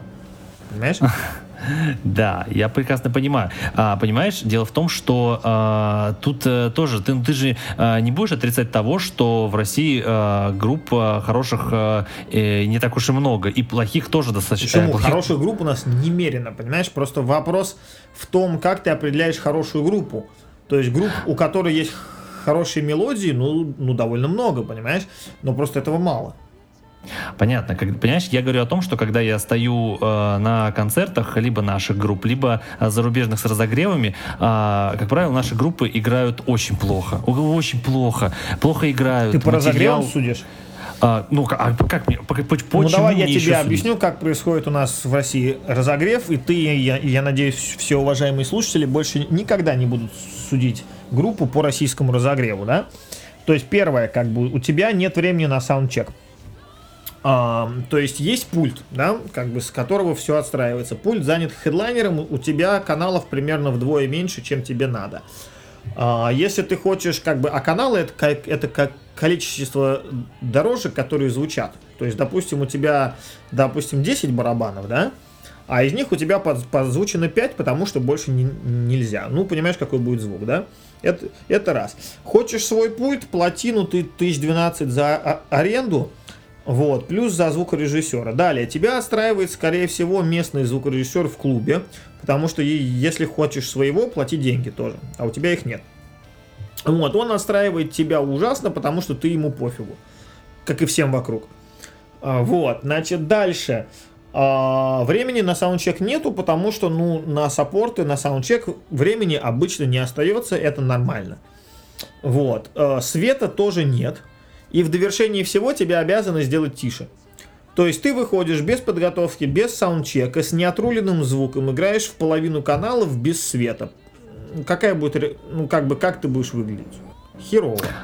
А, мне непонятно, почему группы тогда на это подписываются, вот зная, какой будет Вот результат. мне тоже непонятно. Если ты заметил, после разогрева Терион в 2014 году, мы вот уже почти 4 года ни на каких разогревах в России не играем. Почему? Потому что это стоит бешеных денег, эффект от этого крайне сомнительный. Понимаешь, вот ты недавно писал э, у себя в ВК э, по поводу разогревов небольшую статью, да, я да. даже к себе, я даже к себе репостнул. А, смотри, э, вот ты говоришь, типа, не судите группу по разогревам, но ведь э, факт того, что группа тратит немеренное количество бабок просто на то, чтобы пойти на разогрев и отыграть плохо, говорит все-таки о не очень высоком уровне группы, как таковой, Ты группу правильно? судишь как музыкантов или как бизнесменов. Это все все-таки разные вещи. А, понимаешь, э, я как слушатель, мне на самом деле не должно быть, э, как бы, я или считаю, что если выходит группа и играет плохо, то, наверное, простому слушателю не должно быть э, как-то вот, он не должен разбираться в том, что, ну да, они плохо отстроились. Нет, если они плохо играют, значит, они плохо играют. Понимаешь, шоу-бизнес как таковой, это как бы одновременно и очень грязная, но, с другой стороны, достаточно такая очищающая тусовка в каком смысле грязная? В том плане, что там не все так, как думают. Естественно, естественно. То есть, как бы, есть некое бабушкино, мамино представление о том, как оно происходит, оно не имеет вообще никакого отношения к реальности. То есть, идея, что будь талантливым, и все будет. Вот, вот хрен там будет. Будет хлеб без масла. В, в лучшем случае. Вот. А пробиваются отнюдь не самые талантливые, а самые умные. Но это, с другой, но это везде. Понимаешь, это в любой сфере жизни. Вот, а это минус, да, то есть, что все, все, все грязно. Плюс в том, что, как бы, ну, естественный отбор, если где-то работает, то, то здесь он работает по полной программе. То есть, если человек хоть чего-то не соображает, то, как бы, не видать ему ничего. Вот, и, как бы, у группы может быть офигенная музыка, понимаешь? Да. У них мог, могут быть офигительнейшие музыканты, ну просто реально офигенные. Вот. Но если у них через жопу поставлен промоушен, то никто об этом никогда не узнает, понимаешь? Конечно. Вот угу. и все. То есть, как бы я привожу пример, сколько людей играют лучше, чем Пол Маккартни. Ну, Пол Маккартни гитарист, ну, ну гитарист, да, он не виртуоз. Вот, сколько людей играют лучше? Ну, я лично знаю, ну, человек 10 сходу просто, вот, вот так, понимаешь? Но, но я тебе эти имена скажу, они тебе, ну, может быть, о чем-то скажут, но так, минимально, понимаешь? Вот. А как бы Аполло Маккартни знаю, знают все. Он лучший? Нет. Понимаешь, то есть... Эм, вот, вот это, это заблуждение, что будь охрененным музыкантом, и все у тебя будет. Нет, это неправда. Это не так. Верно ли обратное? Будь хреновым музыкантом, у тебя все будет. Нет, оно, естественно, тоже не, неверно. Понимаешь? Просто здесь больше, здесь больше, больше, больше критериев, чем один. Вот, и, и народ это не догоняет. Поэтому, когда мы говорим про разогревы, у нас может быть группа, у которой очень хороший альбом, например, да? Вот. Но группа не понимает, что когда они платят херовую тучу денег за разогрев, ну, ну допустим, тысячу евро, да, вот, они, у них не работает элементарная математика. Они не, не понимают, что как бы надо посчитать, сколько тебе за эту тысячу евро будет новых фанатов. Дальше надо поделить 1000 евро на количество фанатов и понять, во сколько тебе обошелся фанат. Дальше надо это сопоставить с какими-то другими источ источниками промоушена, а это уже бизнес-мышление, понимаешь? То есть тебе на надо понять, какой источник, ну, выражаясь профессиональным языком, откуда тебе выгоднее лить трафик, понимаешь? Где, где у тебя фанат будет стоить дешевле? И если бы они думали бы в этом ключе, они бы просто под это дело бы не подписывались, потому что есть гораздо более простые и дешевые способы привлекать фанатов, которые потом тебе еще и деньги принесут, понимаешь? Которые потом окупят тебе все вот эти вложения. Но они так не думают, они думают, вот выступает моя любимая группа, хочу перед ними выступить. Окей, да. ну выступил, ну молодец, как бы, да? Ну, как да, бы... это как ты написал там в статье, типа, вы же просто хотите познакомиться с любимыми Конечно. музыкантами. То есть надо понимать, эффективность любого действия, она оценивается исключительно в сравнении с целью. То есть ты чего хотел добиться. Если, если ты хотел познакомиться с любимым музыкантом, ну, молодец, добился, скорее всего, да? Вот. Угу. Если ты хотел продвинуть свою группу, то у меня много вопросов здесь. Угу. Интересно, знаешь, э, э, слышать это мнение от тебя, естественно, оно профессиональное. А, просто у меня были несколько выпусков назад э, группа Арктида, вот, и у них совершенно иное мнение о разогревах. Вот они говорили, что разогрев — это проверка новой публики, это возможность привлечь продюсера грамотного, там, пиар-менеджера. Какой нафиг продюсер? Ну, как это, знаешь, в Европе раньше было, якобы. Вот. Так, у слова продюсер есть два значения: русское и зарубежное. Значит, а, видимо, имеется в виду у кого связи. Это третье значение. Но, да. но, но ближе к русскому. Русское значение продюсер вообще по-человечески называется инвестор. То есть тот человек, который бабло дает, да? Зарубежное обычно называется то, что у нас называется sound продюсер. То есть тот чувак, от которому группа или лейбл платит за то, чтобы он вместе с группой работал над материалом. Это немножко другое. Ну да. Вот, нас... кого конкретно Арктида собрались привлекать при помощи разогревов, для меня загадка, потому что продюсеров и той, и другой категории в России, насколько мне известно, нет. По крайней мере, в, в металле точно нет. Ну, про металл, наверное, нет таких продюсеров. Нет, а, а просто почему нет? По одной простой причине. Потому что продюсер это инвестор. Вот есть у тебя несколько миллионов долларов. Ты в метал группу будешь вкладывать? Наверное, лучше вопрос задать тебе, то, что ты ну, лучше знаешь вот на это я, я не буду, потому что мне непонятно, как я, я эти деньги верну, понимаешь? Угу. Понимаю. Хорошо. Э, давай так, вернемся в стезю э, Imperial Age, потому что вопрос очень интересный, можно долго обсуждать. Э, можешь рассказать, э, вот ты много катаешься по Европе с Imperial Age, туры, туры, туры по Европе. А когда был последний тур по России у Imperial Age? А, в 2013 году мы приехали в Иваново, там пришло два человека. Блин. Потом мы приехали в, в Казань, там пришло 50 человек, и на этом наши туры по России закончились. Э, они будут когда-нибудь? У нас в этом плане с Корн мнения расходятся, но она, как бы, второй человек, человек в группе принимает решение. А она, например, более радикально настроена, она считает, что это не имеет смысла в принципе и в чем-то она права. Я считаю, что если заплатят, то поедем. Вот. Но я настойчиво не рекомендую организаторам это делать, потому что как, что как они это будут отбивать, отбивать, я понятия не имею. Ну вот у тебя же был вот на последнем туре вот а, Москва-Питер. Как Нет, оно у, было? у меня была Москва-Калуга. Вот. И если в Москве все было еще более-менее, то в Калуге все было никак. Ага, понятно. То есть э, в Москве, как бы, и, э, и ну, вообще в столичных Слушай, городах более Я тебе скажу так. Вот последние два года я как-то общаюсь с людьми, собираемость всех групп, за исключением нескольких иностранных, падает. Почему, если их приезжает просто дофига в Россию? Просто вот, возможно, дофига. поэтому.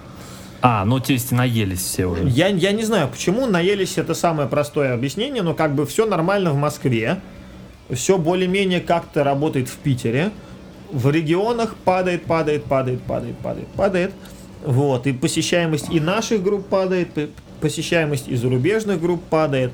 Вот, такое ощущение, что в России металл как бы, ну, сильно сдувается. Это грустно, знаешь, когда Это ты приходишь, грустно, да. когда ты приходишь на супер крутую э, легендарную группу Orphaned Land э, в Москве, и ты видишь, что там ползала, мне прям сердце Да нет, кровью я обливается. тебе как бы сейчас вселю много оптимизма. Мы с группой Orphaned Land отыграли 21 концерт по всей Европе. Да, я знаю, да, да, вот. да. И самый большой сбор у них был в России месяц назад. Ну вот мы как раз ходили на этот концерт. Вот, то есть да. в Европе были ситуации, когда, когда там было по 30 человек, допустим, в зале, по 40. На и далее. Land. Да, да, да, Orphaned Land. Легендарнейшую группу. Да Orphaned Land особо никто не слушает. Слушай, ну для меня это какой-то нонсенс. Я Как и считал, что Ангру, Кор- кстати, тоже. Они собирают в, Е- в Европе чек по 200. В Москве собрали, с- в Москве собрали 142. Как. Короче, получается, Ангра, они чисто для Бразилии, большая группа, Orphaned Land чисто для Израиля. А, да, в Израиле Orphaned Land самая большая из- израильская группа, но тоже собирают немного. В Европе они очень мало собирают. У нас было только два больших, кон- ну как больших концерта. В Париже человек 200 и в Лондоне человек 150. Вот. Ангра собирает а, примерно человек по 200 в целом. В Европе, в России собрали, ну, 140, ну, как бы тот же порядок цифр, чтобы ты понимал. Грустно. Вот, у грустно. себя, у себя в Латинской Америке они могут собрать и стадион. Да, вот э, Ангра в этом смысле, да. Они, как, знаешь, как- вот как у нас есть Ария Кипелов, также Ангр для да. Бразилии. Ну вот да, то есть если Кипелов приедет куда-нибудь во Францию, я думаю, он соберет человек 100. Ну да, да. И то и наши придут, скорее всего. Ну, конечно. По большей части. Да, э, м, получается, давай так. Получается, что ты э, надежды не оставляешь для концертов в России, для Imperial Age. А, скажем так, я не вижу в России для нас какого-то рынка. Пока то есть что. у нас примерно та же самая ситуация, что у Териона в Швеции. То есть э, Йонсон, когда мы выступали в, в Гетеборге, он сказал, что это его последний концерт дома. Ну, потому Ой, что, что там, грустно. там пришло человек 190. Ну, всем пофигу, понимаешь? Как, как грустно слышать, вот, что в в родной Стокгольме стране... пришло человек 200. Ну вот пофигу. Вот Тер, Те- Терион у себя дома не заходит вообще. Понимаешь? Я не знаю почему. А, Арчениями в Швеции заходят, Амаранты в Швеции заходят, Сабатон, ну, кстати, где как.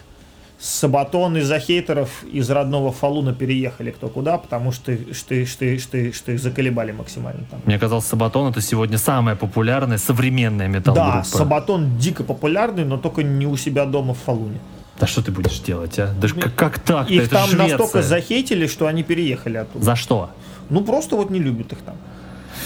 А, блин, господи, какой кошмар, а. Хорошо, а, давай такой а, вопрос в сторону. А, почему, а, ну, практически нет песен на русском у Imperial Age? Ну давай Точнее, с тобой нет. посмотрим. Вот я тебе приведу примерно как бы а, пример с а, мессенджером Telegram, да? О, я уже представляю сейчас, куда ты будешь Вот клониться, давай. что сказал Павел Дуров? Он сказал, это меньше 10% нашей аудитории, российский Семь. рынок, да? 7, да. Он сказал, но типа он нам важен по сентиментальным личным причинам. Ну, потому что у него Вот есть родители вообще. Он- Россия это примерно то же самое, что и, и что и Телеграмма Россия. А, Ну, то типа есть- продукт наших людей, но не, но не российский ну да, продукт. то есть будь это любая другая страна, вообще было бы полностью фиа- фиолетово, да? Вот, и Корн, допустим, ей полностью фиолетово, она, она это даже не скрывает. Вот, у меня, возможно, какие-то сентиментальные причины есть, но надо понимать, что как бы а, есть вот в мире 7 миллиардов человек, да? Из них есть вот то, что называется золотой миллиард, это вот жители западных стран, Австралия, там, Япония и так далее. Плюс еще полтора миллиарда китайцев, из, из которых как бы, ну, какие-то более-менее э, китайцы, которые хорошо живут, ну, их, допустим, там, не знаю, полмиллиарда, да, э, это побережье. Вот это целевая аудитория любой метал-группы в любой стране.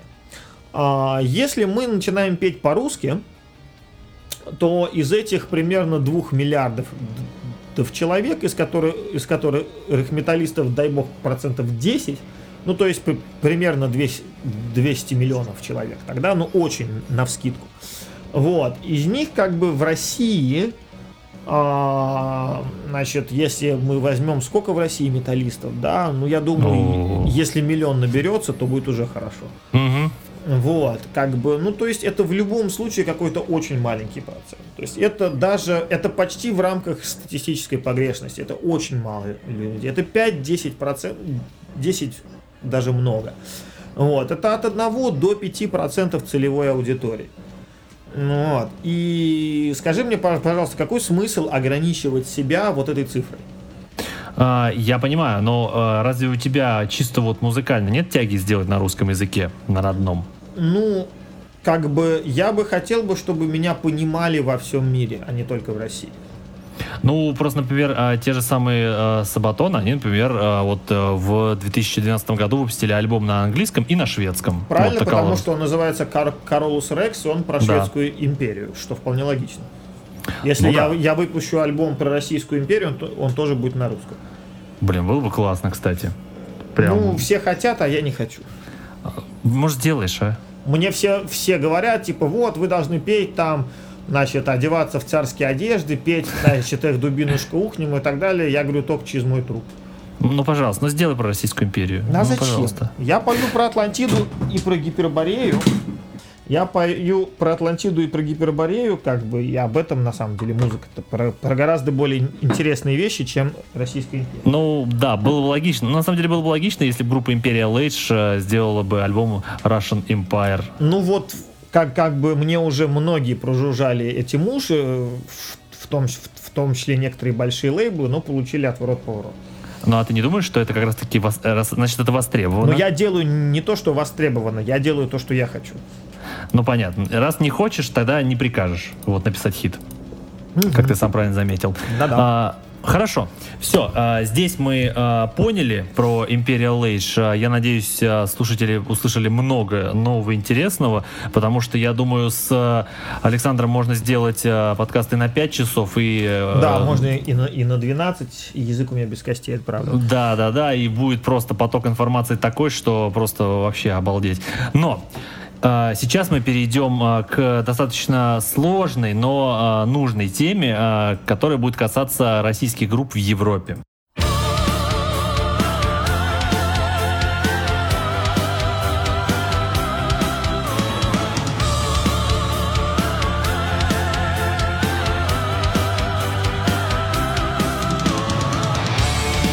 Смотри, Александр, д- можешь мне э, сказать, э, потенциально, вот э, может ли появиться так, что из России просто вот так пачками группы будут в Европу ехать и будут добиваться популярности? Да запросто вообще. То есть и- это уже пошло, потому что, например, есть, ам, есть Аркона, есть Imperial Edge, которые турят сильно. Да? Под сильными турами я подразумеваю как бы туры в, най- в найтлайнерах там на большое количество городов. А, Есть группы, которые турят, ну, поменьше. Это группы Pokerface, это группы Алконост, Калевалы и так далее. То есть это, это группы, которые турят в основном по Восточной Европе.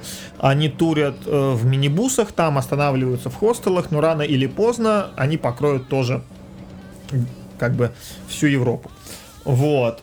Также мне постоянно звонят, ну как, пару раз в год постоянно, да?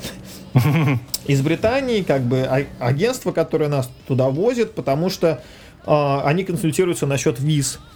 А насчет виз, как бы для российских групп, я смотрю, что как бы в других жанрах, не только в металле, да, как бы да, есть некоторое количество артистов, которые периодически ездят. Вот, поэтому я какой-то большой причины в этом, ну, как, как бы проблемы в этом не вижу. Ну, допустим, возьмем, обратимся к истории, возьмем какую-нибудь Германию, например, да. В Германии изначально была одна группа, Scorpions, все. Да. Вот, то есть до, до Scorpions все думали, Германии, что за хрень вообще, да, какой там, там рок-н-ролл. Э, э, Рок-н-ролл в Англии и, и в Америке. Появились Scorpions, все, всем доказали, что вообще-то это не так. И дальше после Scorpions сколько немецких групп? Ну до хрена, да, то есть весь немецкий ски, ски павер пошел там, да, Хэллоуин там и так далее. Э, Там потом появи- появились э- э- Edguy, там потом появился, э, ну, Powerwolf это изобретение последних лет.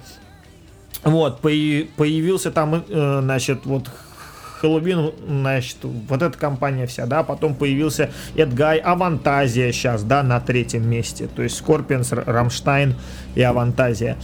По, по размеру появился Рамштайн, да, потом появился Powerwolf, вот, ну с, Павер, с Павервульфом мы близко, мы близко знакомы, вот, э, это как бы достаточно позднее веяние, но тем не менее.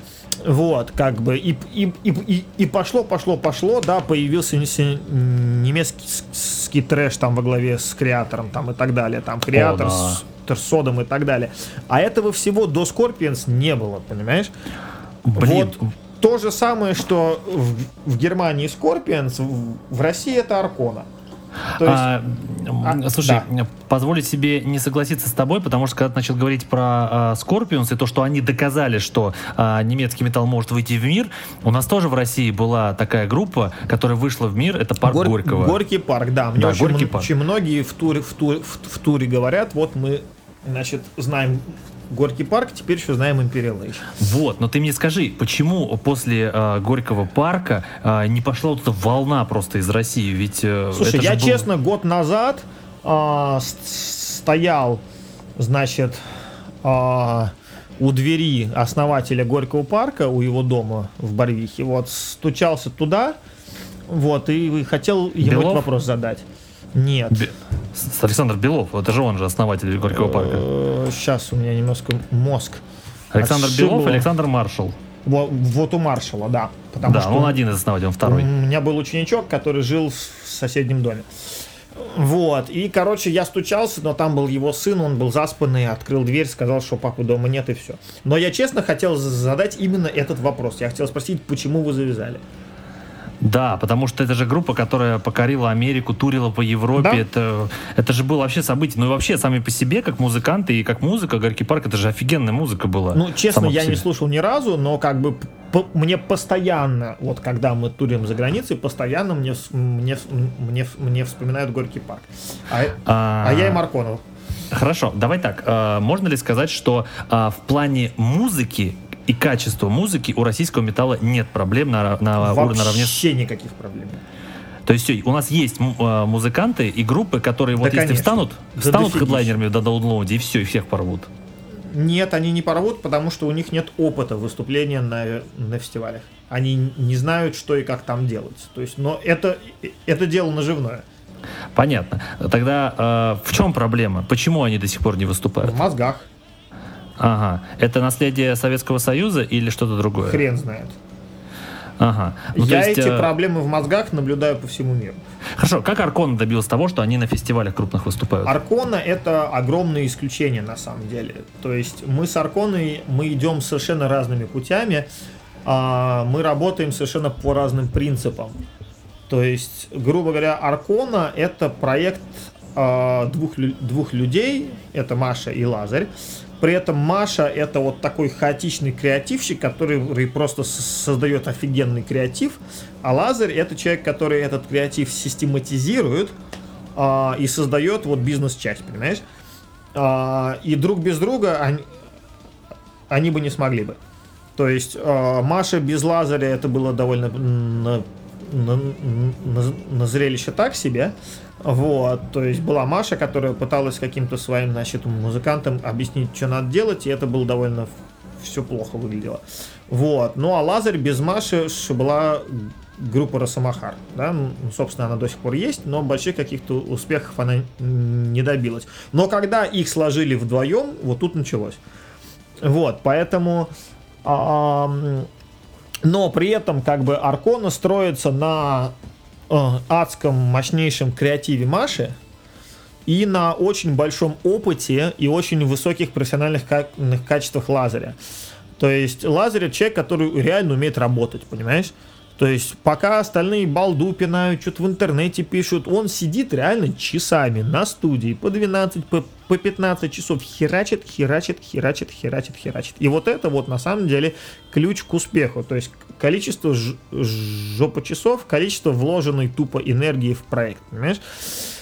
Вот, поэтому... И, и вот это именно то, чего не достает не только русским группам, но и вообще группам всем. То, то- то есть количество ресурсов, которые они в свой проект вкладывают. Это количество энергии, это количество времени, это количество денег, это количество всего, понимаешь? То есть народ хочет сделать какую-то фигню чуть-чуть, а получить дофига. Так не бывает.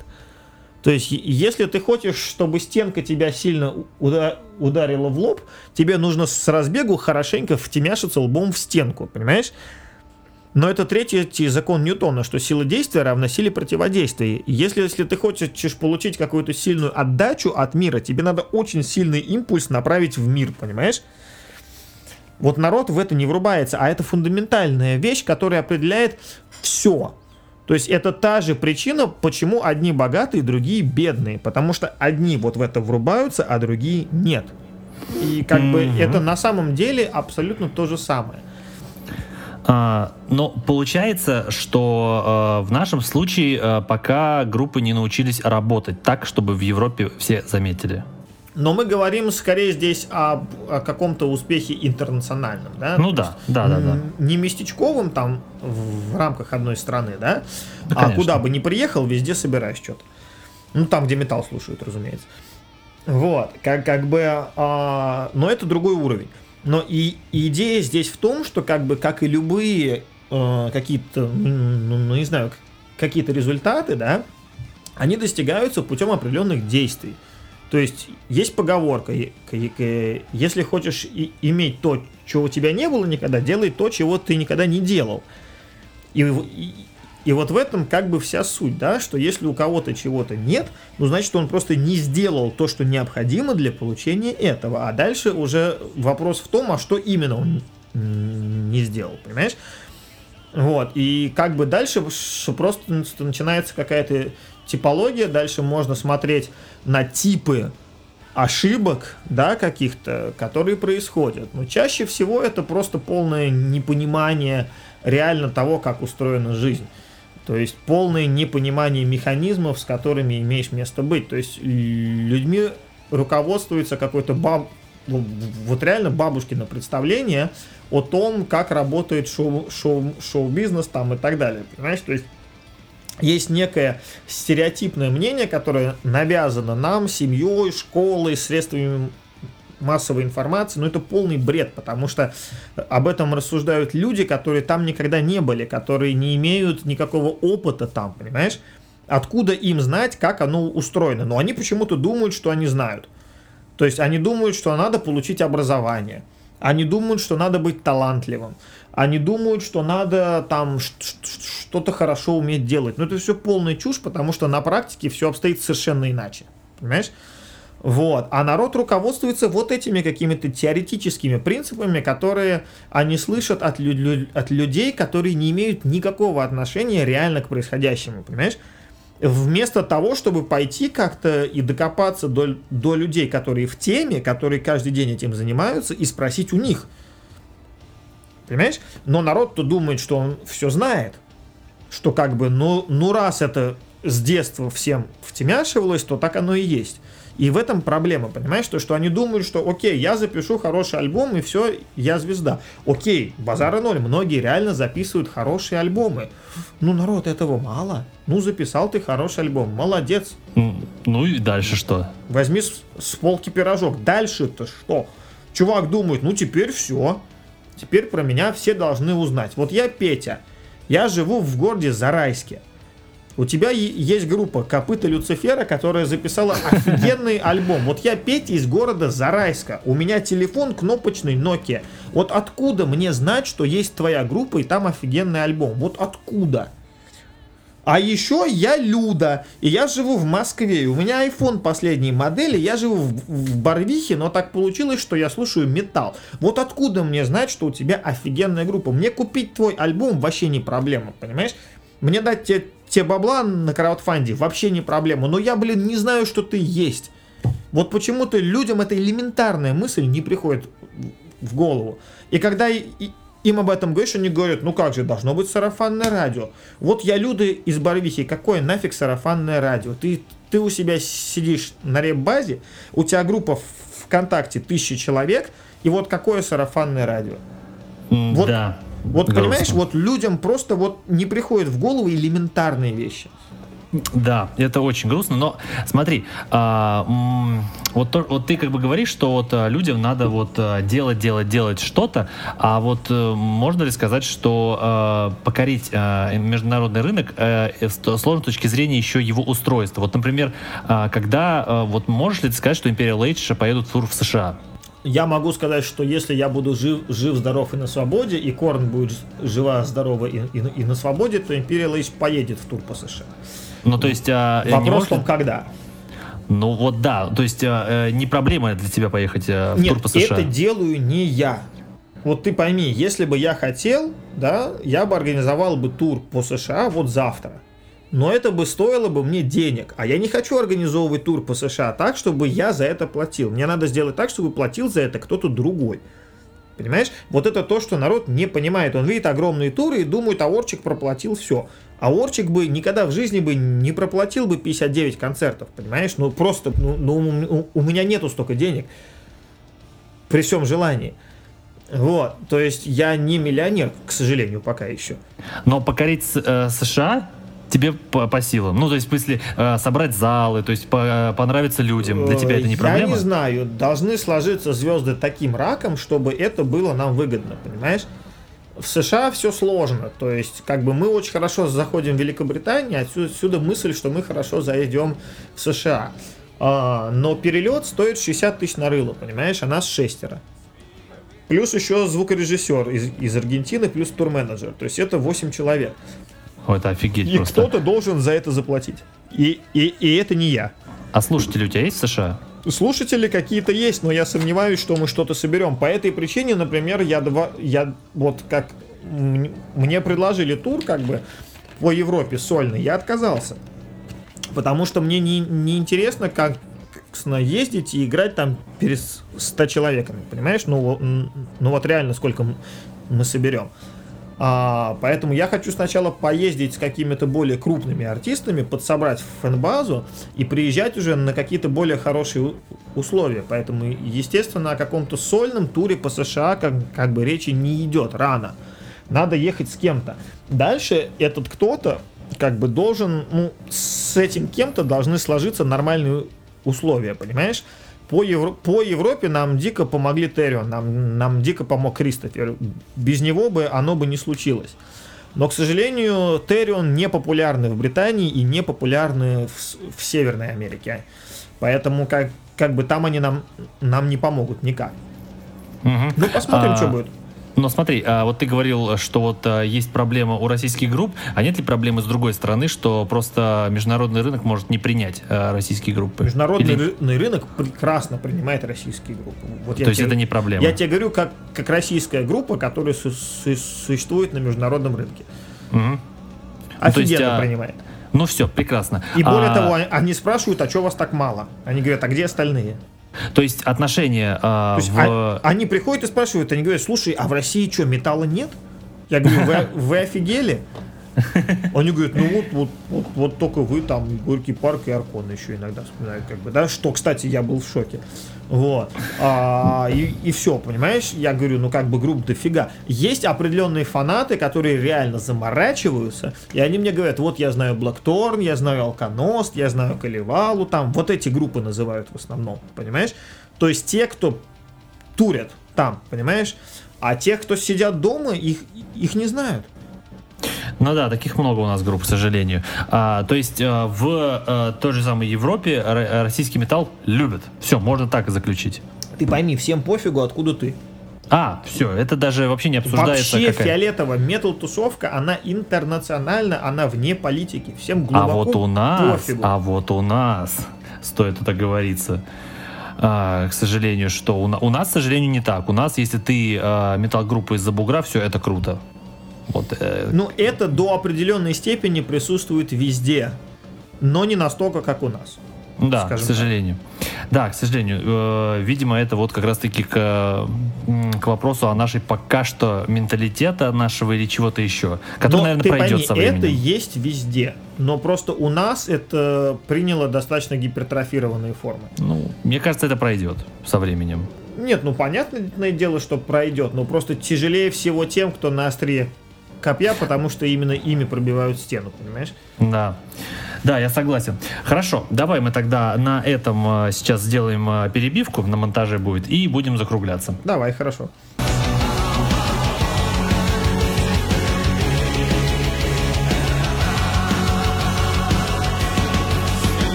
Итак, Александр, сегодня мы с тобой поговорили об огромном количестве тем. И, если честно, вот даже у меня сейчас на часах э, практически вот мы два часа проговорили. Час если 46, честно, да. Да, я не могу сказать, что э, мы обговорили все, что я хотел с тобой, потому что это настолько, э, как бы у тебя вот в голове столько мыслей, которые я хотел бы у тебя от тебя еще услышать, но э, я так чувствую, что, возможно, я еще раз тебя позову, чтобы Да, мы обсудили пожалуйста. все более предметно. Да. Я всегда.